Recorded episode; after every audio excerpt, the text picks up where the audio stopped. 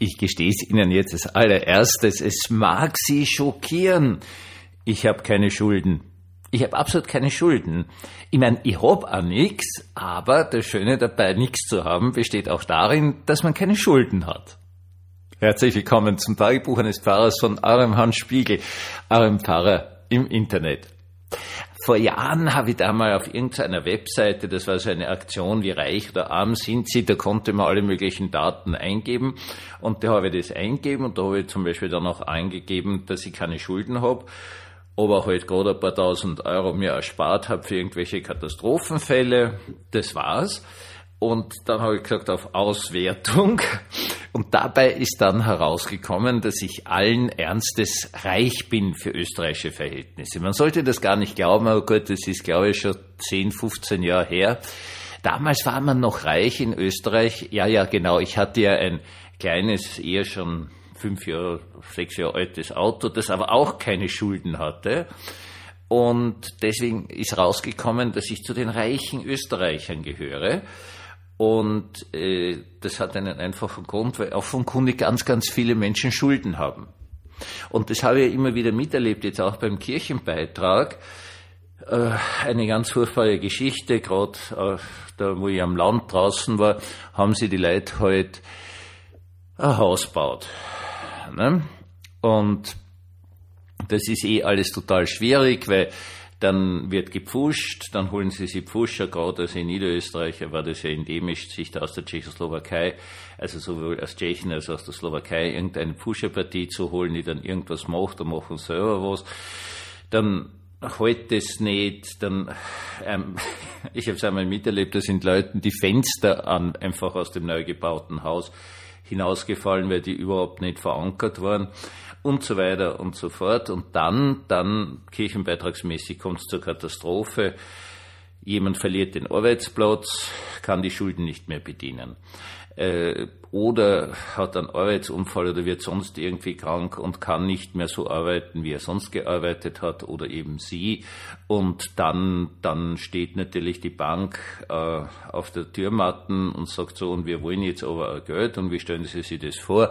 Ich habe genug Leute erlebt und das sind dann wirklich soziale Katastrophen denen das Haus äh, dann weggenommen wurde, das ist zwangsversteigert worden um irgendeinen Minimalbetrag also wenn sie nicht gestorben sind, dann zahlen sie noch heute den Rest dieses äh, Kredits zurück. Eine wirklich furchtbare Geschichte, wenn man in so eine Schuldenfalle hineinkommt, weil man einmal einen Kredit aufgenommen hat, von dem man glaubt hat, den kann man eh locker zahlen und dann eben irgendwas passiert ist, so dass man ihn doch nicht zahlen konnte. Und solche Leute haben einfach immer irrsinnig leid getan, gerade jene, die den Arbeitsplatz verloren haben und noch mehr Leute, die erkrankt sind und deswegen einen Kredit meistens eben fürs Haus, teilweise Eigentumswohnung, nicht bedienen konnten. Die haben mir einfach immer furchtbar leid getan, weil ja, äh, da wieder rauskommen ist eine ganz, ganz schwierige Angelegenheit. Das möchte ich als erstes sagen, solche Leute tun mir einfach wirklich von Herzen leid. Man kann aber etwas sehr Blödes drauf sagen. 200.000 Euro Schulden sind Ihr Problem. Zwei Millionen Schulden sind das Problem der Bank. Wir haben jetzt gerade eine ganz lustige Situation, also die natürlich für überhaupt niemanden lustig ist. Das ist diese Signer-Gruppe vom Herrn Benko. Äh, offenkundig brauchen die jetzt ad hoc 200 Millionen. Ja, also ich sage das jetzt ganz ehrlich, das sind alles natürlich Summen, die ich zumindest mir nicht vorstellen kann, höchstwahrscheinlich Sie auch nicht, weil 200 Millionen, das ist wirklich eine sehr, sehr große Zahl. Aber das ist die untere Schätzung. Anscheinend ist ein unmittelbarer äh, Finanzbedarf da von 400 Millionen, weil also Kredite auslaufen, ungeschuldet werden sollen und so weiter und so fort. Und äh, heute im Mittagsjournal des ORF, das können Sie nachhören ist die Rede davon, dass bis zum Jahresende eine, ein Finanzierungsbedarf von einer Milliarde Euro da ist. Also eine Milliarde Euro ist, ist jenseitig viel Geld. Ja, das, das sind also Größenordnungen, wo Bundesländer oder ganze Staaten normalerweise damit beschäftigt sind. Aber nicht, also ein normaler Mensch nicht und sicherlich eigentlich auch nicht mehr Betriebe. Und das ist jetzt alles unglaublich kompliziert und zwar aus einem sehr einfachen Grund. Anscheinend stehen ja da in Deutschland ein paar Großbauten und das Problem mit der ganzen Geschichte ist, dass da natürlich relativ viele kleine in Vorleistung gegangen sind. Was weiß ich, irgendein Installateur, der hat dort die, die, die Warmwasserrohre verlegt, die hat er sie auch schon auf Kredit natürlich besorgt, dann hat er die da mit ein paar Leuten äh, installiert und irgendein Malermeister, der halt da irgendwas gemacht hat. Also ganz viele Betriebe sind in Vorleistung gegangen, kleine bei diesen Bauprojekten immer und die haben jetzt Schulden, äh, aber sozusagen reale Schulden, wie was weiß ich, für sagen wir mal Kupferrohre oder Heizkörper oder wo es auch immer in so einem Haus drinnen ist, da ist ja sehr, sehr viel verschiedenes Zeugs drinnen. Und wenn die jetzt nicht bezahlt werden, dann zieht das natürlich jetzt eine gigantische Welle nach sich von Betrieben, die auch in Konkurs gehen, aus dem einfachen Grund, weil sie kennen die Schulden nicht zahlen, weil sie haben ja die Schulden aufgenommen nicht zum Holodoro, sondern um halt zum Beispiel Baumaterial zu kaufen etc. etc. Und das ist jetzt so eine dieser ganz großen Spezialitäten unserer Welt. Das heißt, es wird natürlich innerhalb relativ kurzer Zeit eine Ebene geben, wir müssen diese Gruppe retten. Und zwar nicht wegen der, der Sigma-Gruppe oder was auch immer, sondern deswegen, wenn die jetzt in Konkurs gehen, dann hat es natürlich eine Welle nach sich ziehender Konkurse von Leuten, die sich nun wirklich nichts haben zu Schulden kommen lassen, sondern die einfach einen Auftrag ausgeführt haben und dann halt absolut kein Geld kriegen, also den Kredit, den sie aufnehmen mussten, um zum Beispiel das Baumaterial zu kaufen, nicht bedienen können, etc., etc., etc. Und das ist schon eine dieser faszinierenden Dinge unserer Welt, oder? Diese Welt neigt wirklich zu einer fundamentalen Ungerechtigkeit. Das ist unglaublich. Also den Kleinen erwischt's dann sofort, no na, während dem der Große dann irgendwelche Staatshilfen bekommt, um die ganzen Katastrophen zu verhindern oder dass zum Schluss Banken in Probleme kommen, weil riesengroße Kredite nicht bezahlt werden, etc., etc., etc. Es ist eine unfassbare Ungerechtigkeit. Ja, den Kleinen erwischt's, dem wird sein Haus weggepfändet. Äh, bei diesen ganzen Zwangsversteigerungen kommt ja in Wirklichkeit kaum ein Geld daher, weil die gehen immer irrsinnig billig weg, diese zwangsversteigerten Häuser. Und der bleibt dann auf der Rechtsschuld sitzen unter Umständen ein Leben lang oder er muss halt den beinharten Weg antreten in den Privatkonkurs hinein und dann sieben Jahre vom äh, Existenzminimum leben und so weiter und so fort, was alles nicht lustig ist. Nein, ich sage es euch ganz ehrlich, ich möchte nicht vom Existenzminimum leben müssen. Das, und zwar sieben Jahre lang. Sieben Jahre sind eine ordentliche Zeit. Also das äh, habe ich auch oft genug miterlebt, dass das dörrt die Menschen aus, das saugt sie aus, das laugt sie aus. So Armut ist was ganz was Furchtbares, wirklich was ganz was Furchtbares. Und ja, jetzt haben wir halt die Situation. Was sagt man dazu? Nun, leider können wir nichts anderes dazu sagen, als dass diese Welt fundamental ungerecht ist. Dass sich die, die ihr Geld haben, wahrscheinlich richten können, auch aufgrund der Tatsache, dass ich jetzt gehört habe, das hat mir schon gut gefallen, dass diese Signa-Gruppe anscheinend um die 750 verschiedene Betriebe beinhaltet, wo laut dem Bericht des heutigen Mittagsjournals eigentlich im Moment überhaupt keiner weiß, wer bei welcher dieser Betriebe mit einem anderen Betrieb in einer Zahlungsverpflichtung drinnen ist oder welche Geschäfte diese Betriebe untereinander gemacht haben und so weiter und so fort.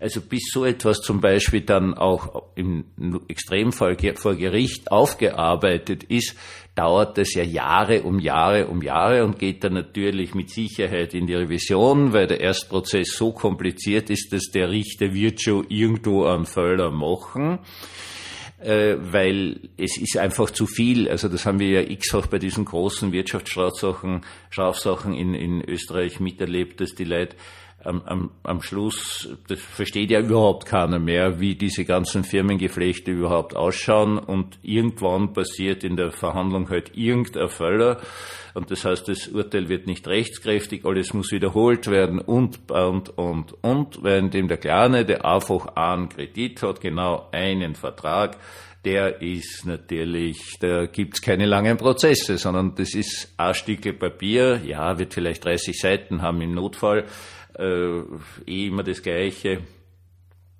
der ist dran. Wir müssen leider etwas lernen, es hat mich sehr fasziniert, dass das heute eine meiner kleineren Gruppen sogar verstanden hat, wie ich gesagt habe, ja, dieses Leben ist fundamental ungerecht. Das ist es.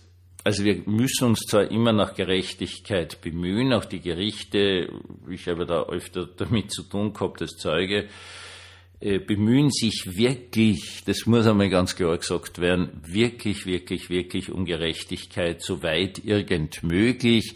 Aber die Einschränkung ist und bleibt halt soweit irgend möglich. Gut, das ist ja so.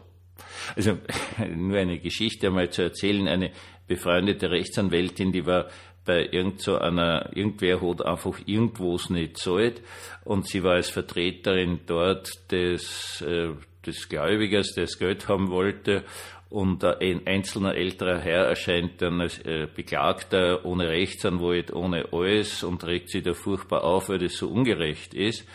Und es ist dann wirklich so ausgegangen, dass sowohl der Richter als auch meine Bekannte, die eigentlich den Kläger vertritt, alles getan haben, damit die Geschichte möglichst schmerzlos für den armen Hund ausgeht, weil der natürlich äh, also absolut keine Chance gehabt hat. Der kennt natürlich, wenn Sie jetzt kein Rechtsanwalt sind oder Richter sind, wissen Sie es nicht. Der kennt nicht die Prozessordnung, der weiß nicht, wie man irgendwelche äh, Unterlagen einbringt und was weiß ich, was alles. Das, bist verloren. Aus Ende. Und die haben sich dann total darum bemüht, beide, dass das möglichst schmerzlos ausgeht, obwohl der natürlich zahlen musste und sich noch immer furchtbar aufgeregt hat, wie ungerecht es ist, sondern es war halt auch so. Die Ungerechtigkeit dieser Welt, der erste Schritt ist immer, dass wir versuchen, so gerecht zu sein, wie wir nur können, in unserem eigenen Umfeld um, und uns um Gerechtigkeit bemühen.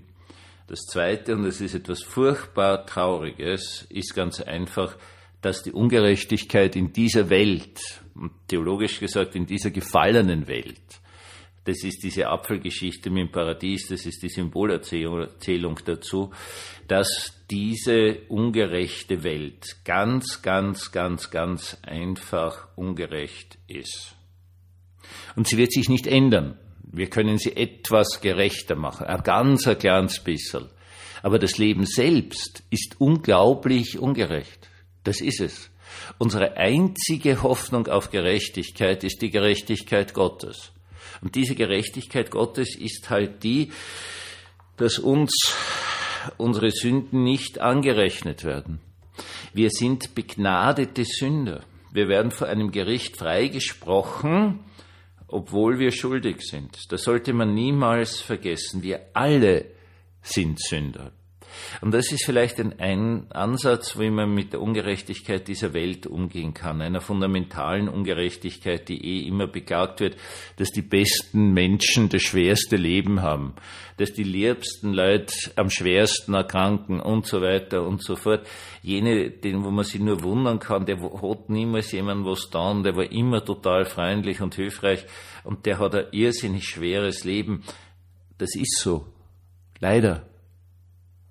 Ja, wir wissen nicht schlussendlich warum, aber wir können vielleicht eine Sache immer festhalten und das ist für mich immer etwas extrem, extrem Hilfreiches und Heilsames. Ich selbst weiß, dass ich nicht ohne Sünde bin. Das heißt, ich bin ein Sünder.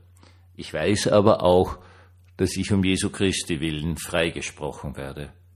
Das ist die einzige Gerechtigkeit, auf die ich mich immer verlasse.